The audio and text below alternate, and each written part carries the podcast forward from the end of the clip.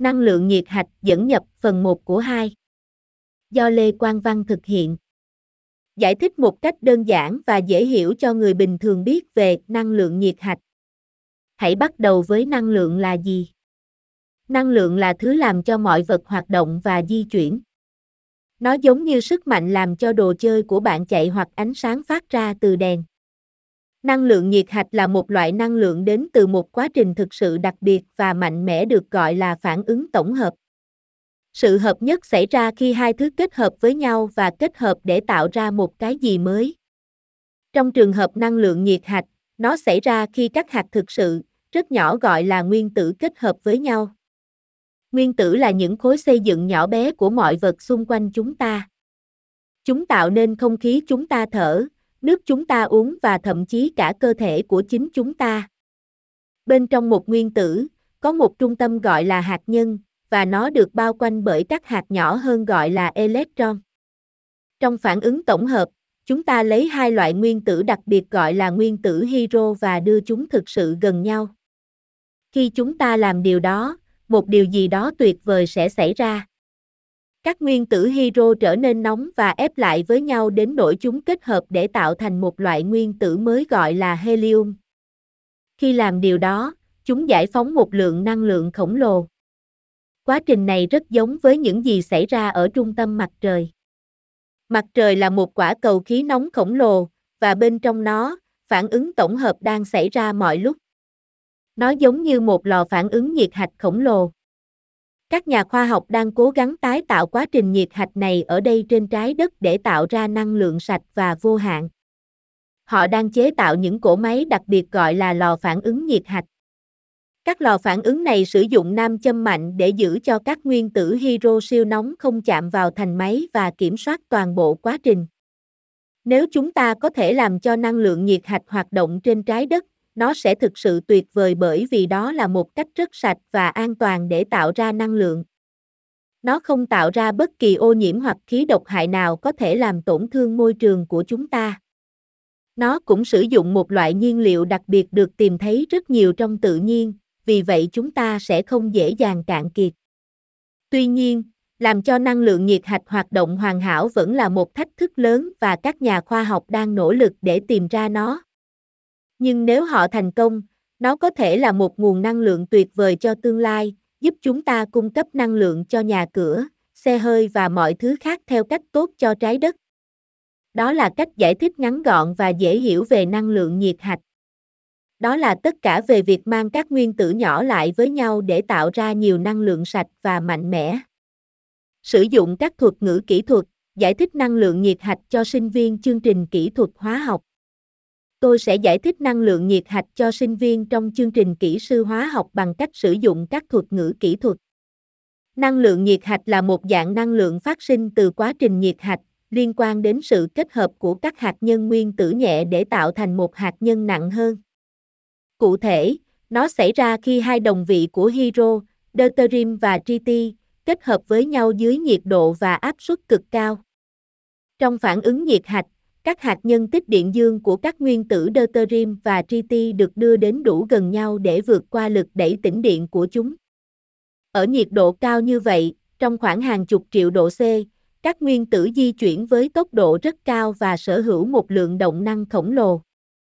Động năng này cho phép chúng vượt qua các lực đẩy và đến đủ gần để lực hạt nhân mạnh có hiệu lực.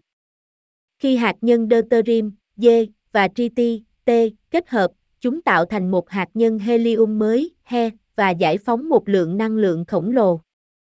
Năng lượng này chủ yếu ở dạng neutron năng lượng cao và hạt nhân helium chuyển động rất nhanh, còn được gọi là hạt alpha. Để khai thác năng lượng này, các nhà khoa học và kỹ sư đang nghiên cứu phát triển các lò phản ứng nhiệt hạch.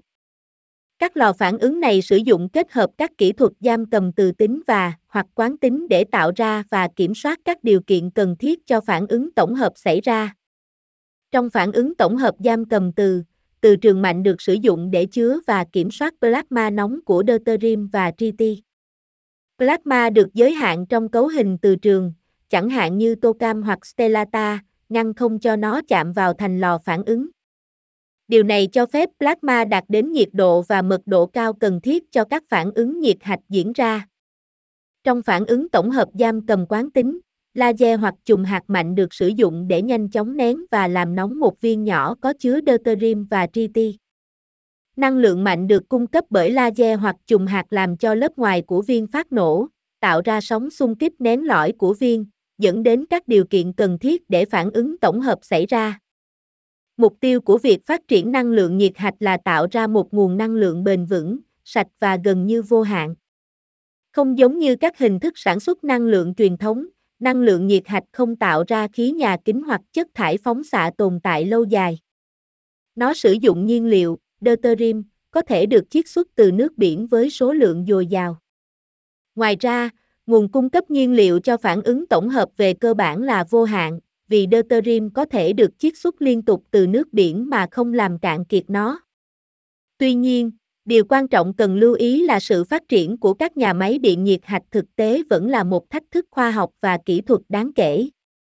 Đạt được và duy trì nhiệt độ cao, áp suất và độ ổn định plasma cần thiết cho các phản ứng nhiệt hạch bền vững là một nhiệm vụ phức tạp đòi hỏi những tiến bộ trong khoa học vật liệu, vật lý plasma và thiết kế kỹ thuật.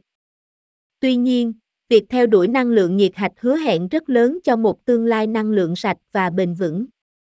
Phát triển gần đây của nghiên cứu năng lượng nhiệt hạch Tính đến tháng 5 năm 2021, đã có một số phát triển quan trọng gần đây trong nghiên cứu năng lượng nhiệt hạch. Dưới đây là một vài ví dụ đáng chú ý. ITER, International Thermonuclear Experiment Reactor ITER là một dự án hợp tác quốc tế đặt tại Pháp. Nó nhằm mục đích xây dựng tô cam lớn nhất thế giới, một loại thiết bị nhiệt hạch và chứng minh tính khả thi của các phản ứng nhiệt hạch bền vững và tăng năng lượng ròng. Việc xây dựng cơ sở đang được tiến hành tốt và dự kiến sẽ đạt được plasma đầu tiên vào năm 2025. ITER đại diện cho một bước tiến lớn trong nghiên cứu nhiệt hạch và đã thu hút được sự chú ý đáng kể trong cộng đồng khoa học. Những tiến bộ trong chất siêu dẫn nhiệt độ cao, chất siêu dẫn, vật liệu có thể dẫn điện mà không có điện trở, đóng một vai trò quan trọng trong phản ứng tổng hợp giam cầm từ tính. Những tiến bộ gần đây trong chất siêu dẫn nhiệt độ cao, HTS, đã cho thấy hứa hẹn tạo ra từ trường mạnh hơn và hiệu quả hơn để hạn chế plasma. Những vật liệu HTS này cho phép phát triển các nam châm nhỏ gọn và mạnh hơn, có thể nâng cao hiệu suất và hiệu quả của các lò phản ứng nhiệt hạch trong tương lai.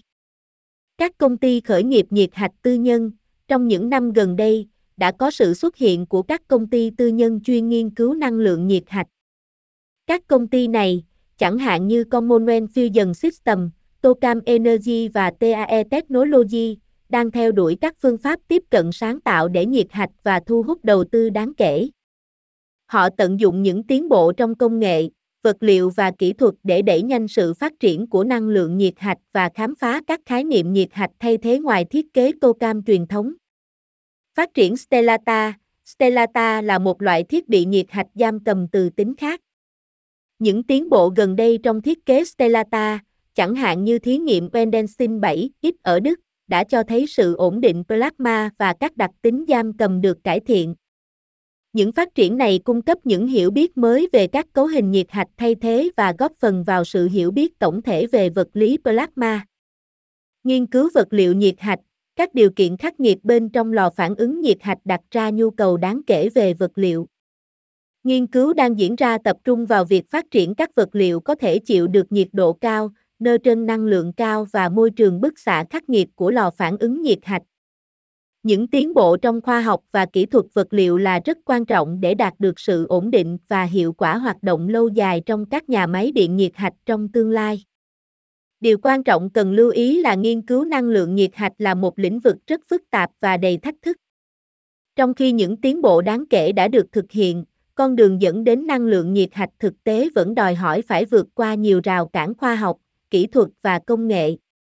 Tuy nhiên, những phát triển gần đây này thể hiện sự cống hiến và nỗ lực không ngừng của các nhà khoa học, kỹ sư và tổ chức trên toàn thế giới để mở khóa tiềm năng của năng lượng nhiệt hạch như một nguồn năng lượng sạch và bền vững. Bạn vừa nghe bài năng lượng nhiệt hạch dẫn nhập phần 1 của 2. Do Lê Quang Văn thực hiện. Xin xem bài năng lượng nhiệt hạch dẫn nhập phần 2 của 2 tại trang web này. Hãy tìm hiểu thêm thông tin tại trang web https 2 2 gạch chéo com và https 2 2 gạch chéo podcaster spotify com gạch chéo pod gạch chéo dashboard gạch chéo home.